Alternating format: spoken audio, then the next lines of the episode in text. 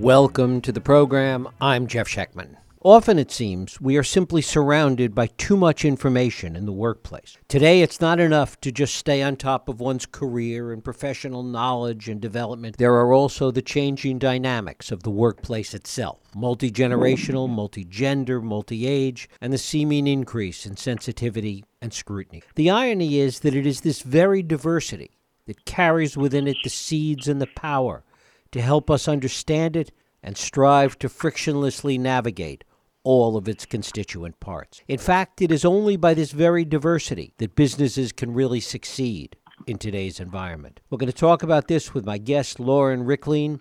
She's the founder and president of the Rikleen Institute for Strategic Leadership, which is a provider of training, speaking, and consulting services to professional organizations. Her speaking, training, consulting, and writing has addressed such topics as strengthening multi generational teams, women's leadership and advancement, and minimizing the impact of unconscious bias. It is my pleasure to welcome Lauren Stiller Rikleen here to talk about her book, The Shield of Silence How Power Perpetuates a Culture of Harassment and Bullying in the Workplace. Lauren, thanks so much for joining us. Well, thank you so much for talking to me. Well, it's great to have you here. Talk a little bit about the culture of businesses, the culture of organizations. Sometimes it seems they're kind of set from the beginning and that they're trying to change them and trying to adapt to the reality today, which we'll talk some more about, is such an uphill battle. Talk about that. Well, I think your initial question is the most critical one of all, and one of the things I try so hard to convey in the in the work that I do um, is is the importance of culture to everything. So I I, um, I practiced law for quite a number of years, but was always uh, really preoccupied with organizational culture and how is it that you know we have these issues around women's leadership and advancement and diversity and inclusion year after year after year that doesn't change and then you look at the generational piece and how um, that has become fraught with stereotypes and difficulties and then issues around harassment and bullying and whatever it is. And really when you fundamentally when you look at all of these issues you have to look at them under the umbrella of culture because culture is pervasive in an organization. It does in fact start at the top. It is transformed in all kinds of ways by how we role model, how leaders respond to crisis, how they treat people generally. And there, so there are countless ways in which culture just is systemically infused throughout organizations and stay that way unless you come across a leader who is intentionally devoted to trying to change culture to improve the workplace. And when we look at those leaders that try and change culture and, and sometimes succeed, what is it that we learn about how difficult the process is and what it takes, what the consistent themes are that it takes to change it? Well, I think that people get preoccupied with the day to day job and then lose sight of the big picture. So, you know, you have a client obligation to meet, you have, you know, things to sell, all kinds of day to day distractions. But what's ironic about this is that without that day to day systemic fo- focus on culture, you're harming the very thing that you're trying to do in your everyday life. Because if the culture isn't right, your employees aren't right. Their engagement is, is off.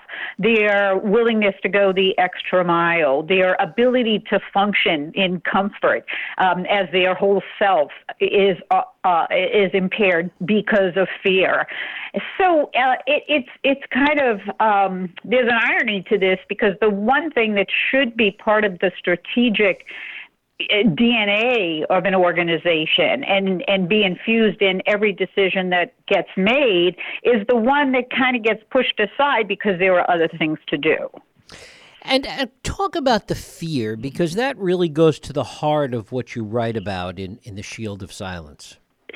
Fear comes in many ways, and and the fear, of course, from a person who may be the target of harassment, of bullying. But another aspect of that fear that we don't talk enough about is the impact on bystanders and the bystander fear that results from seeing people, seeing workplace colleagues who are victims of negative behaviors, fearing for themselves as witnesses, fearing uh, for themselves if they intervene and try to help and uh, and fearing for the person who, of course, who who is the actual victim. But the the fear is basically if I stand up in this moment, if I try to stick up for another person or or defend myself in some way, will I be fired? Will I be demoted? Will my office be moved to the boondocks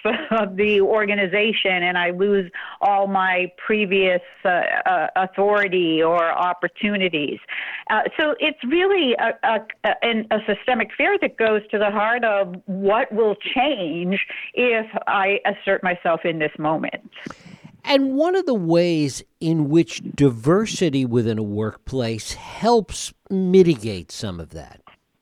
Well, so what diversity does is it brings a number of voices to the table. It's hard to ha- it's hard to dominate when there are a lot of people at the table who don't look like you and who are able to challenge and speak up and participate in the conversation and share their different perspectives. I mean, one of the things that I talk about when I do training on unconscious bias is how important it is that people recognize that we all do better when we are able to be exposed to our to people who are different than we are because we will learn more. We will learn from other people's experiences.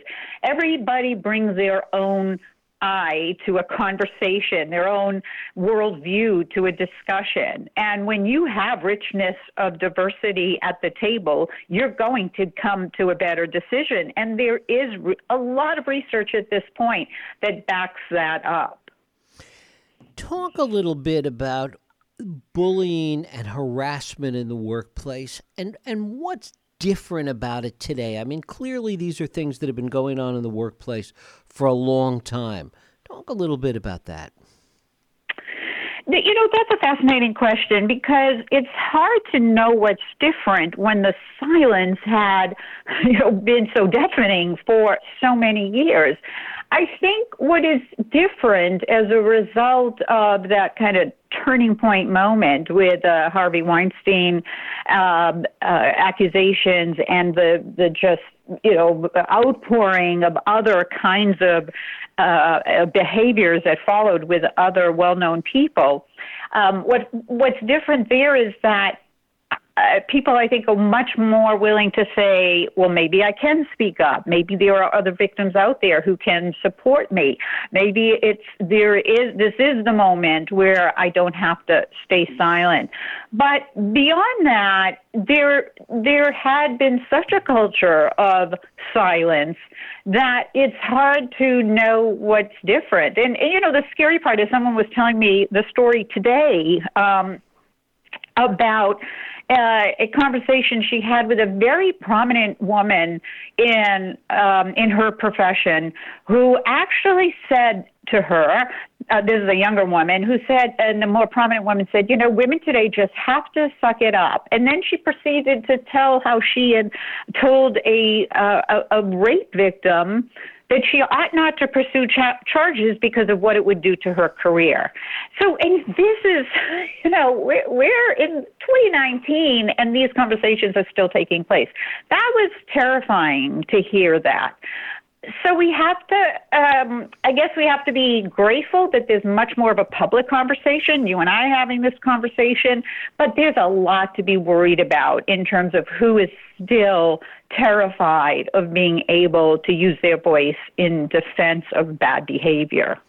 Talk about that te- that fear that terror of, of speaking up given that there is so much public conversation about all of this today I think part of the problem is what we see publicly. I mean, so let's use a very public, a recent example when uh, Dr. Ford spoke up uh, about her experiences at the Kavanaugh hearings. And that was, you know, a, in, in some respects, a repeat of, of what we saw with Anita Hill and Clarence Thomas uh, a generation earlier, but it played out so similarly that women watching that I, you know, I was I'm a part of so many email listservs and have so many conversations with with women around the country, and it, there was really a shared systemic sickening reaction. And then to have major leaders in this company mock her on the national stage was was so horrifying and I think set back really so much of the progress that had been made in the past year. The idea that the rich and powerful and famous uh, could be mocking somebody who gave, you know, such heartfelt testimony, whether, you know, somebody chooses to believe her or not. Um, it, it, I'm not even getting to that point, although clearly I have my own opinion. But uh, but the idea of being mocked for coming forward and talking about that experience is something that that women around the world really saw and and were uh, you know there were lessons in that that which, were not good lessons. Which raises the broader question about how the workplace and corporate America is being harmed because it has become such a political issue and because that tends to push it underground, as we've been talking about before. It has done so much harm to the corporate environment, to the business environment, because it has become such a political hot potato. Well, sure. I, I think that it's up, however, to people, in, you know, corporate leaders, business leaders, to remove themselves from the politics of the moment to say what what needs to be done in my workplace in this in in this office to make sure that people feel safe and respected. I mean, that's really the, the, the bottom line. So we can easily take this, you know, the politics infuse the cultural reaction because it breeds additional fear and it breeds people being uh, responding in a way that uh, that's more negative than helpful. But if you take it out of that that realm and and and corporate leaders say, my goal is to make sure that I am providing a diverse safe, respectful, inclusive culture here, and and here are the things I'm I want to do to make that happen. Then you remove it from that that political background, and you're focusing on your workplace and the policies and procedures that will that will give you the opportunity to change culture in a positive way. Because the culture to start with at all of these companies is always different, does the solution always have to be customized? Or are there certain clear tenets that, that businesses can adopt, that businesses can do, that, that really have a, a broader and consistent level of success? So I think definitely yes to the latter part of the question. I, I think customization works in everything because yes, every every workplace is different, but absolutely there are certain uh, broad parameters that will um, will be applicable applicable to any situation. For example, the kind of reporting policies that are offered and how uh, safe and supported uh, people feel throughout that process is is something that uh, people can learn from each other all of the time. Do you offer bystander intervention training to make sure that bystanders understand how to safely intervene in a situation? Do you have? Can you um, do have in place a policy that is vigilant about watching for retaliatory behavior, not just after a complaint is made, but three months, six months, a year down the road to ensure that a person is protected for speaking up. So those are just a few examples, and there are many, many others we could discuss. But but it, but it, it, it goes to the point of there are basic principles that every workplace should have have to be able to move this forward. What does your experience and, and what you've seen tell you about the differences between industries? Is it you know the degree to which it is different in law firms than it is in tech companies than it is in, in the entertainment industry? Well, I think what you see is how each industry there, there is. It reminds me of um, when you're looking at colleges for your kids, and you realize how much every college has its own culture, uh, its own feel, and I think that's the same for different industries. And when I was researching uh, the the Shield of Silence, and I looked specifically at that question, what's going on in tech? What's going on in the medical profession? Um, I had just completed. Uh, I was hired by the Women's Bar Association of Massachusetts to work with them on a survey on what's going on in law offices, in particular. And and what I found is that the negative behavior exists everywhere, and it's affected by the culture of how that behavior plays out, what, what kind of arrogance is involved, how how people respond. But but the, the so the underlying harassment, bullying, bad jokes, xenophobic, you know, all other kinds of uh, negative remarks. Uh, exist, but there, but there is a tone that might be different industry to industry. To what extent is all of this impacted by the degree to which standards change over time? And that when people come forward 10 years later, 15 years later, that, that certainly there, there's no less validity to, to their claim, but standards have changed over time and the way the public and, and, and even companies view it have changed. Talk about that disconnect and how that circle gets squared. I that's a, that's a, another really important question.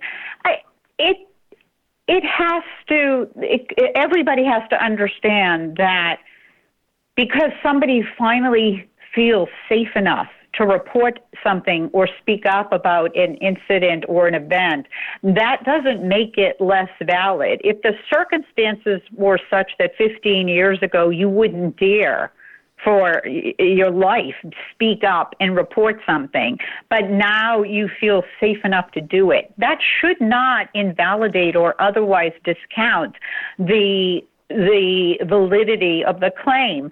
It should still be investigated and followed up in the same way as a fresh complaint because yes, the standards are evolving. And 15 years ago, more often than not, people felt they just had to suck it up and not be able to, to take any measures. Today, it's a much more robust conversation. And I don't think that people should have to be in a position to push away very bad things that might have happened to them at a time when they simply had no way to be able to follow up. I mean, I guess the broader question is is there a statute of limitations on bad behavior? Well, I think it's probably up to uh, to courts and uh, or well to certainly to legislatures in in thinking that through. And i also would say it depends on the nature of the bad, bad behavior. I mean we have seen sure. changing norms and changing statutory requirements uh, around um, certain types of offenses on minor children uh, with respect to uh, sexual assaults. Um, and other times we've seen uh, uh, changes in statutes of limitation. So um, I think it is an important conversation to have. I do think it is fair to have a shifting statute of limitation for people who uh, were impacted severely by something that happened uh, years ago. I mean, I, and when we have this conversation, I, we're not talking about oh, so and so would you made fun of me and made me uncomfortable 15 years ago. But there are, uh, yeah, we're talking about those types of assaults or relentless bullying that had tremendous impacts on the lives of people. And I talk to those people all the time. So they're they're out there in very large numbers. And the, the other overlay to all of this, which you talk a lot about in, in the Shield of Silence, is the power dynamic. That this, at the end of the day, is often about power. Talk about that. Well, have all kinds of ways of asserting their power. Um, often it's people who are very insecure, uh, may or may not want to recognize that or deal with that level of insecurity. So instead, they they exert whatever level of authority they think they have. So we often see uh, people who become victims of somebody in a high level position. But it's also important to note it, that it, I certainly came across many examples of this in the research that power can be exerted by people who are relatively lower down and I mean that on the on the scale of you know positions and titles but maybe in a position to exert authority in some way or or in other ways exert themselves over other people with a with a very negative impact.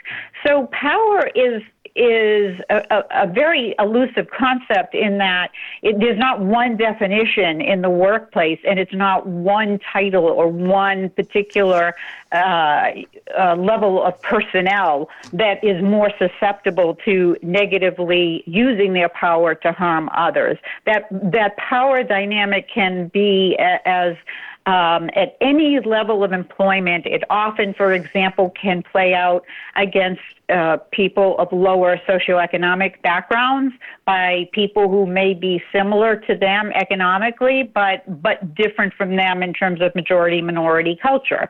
So it plays out at all levels in the workplace. And uh, we have to be careful not to just zone in on, you know, is it the CEO? Lauren Rikleen, her book is The Shield of Silence How Power Perpetuates a Culture of Harassment and Bullying in the Workplace.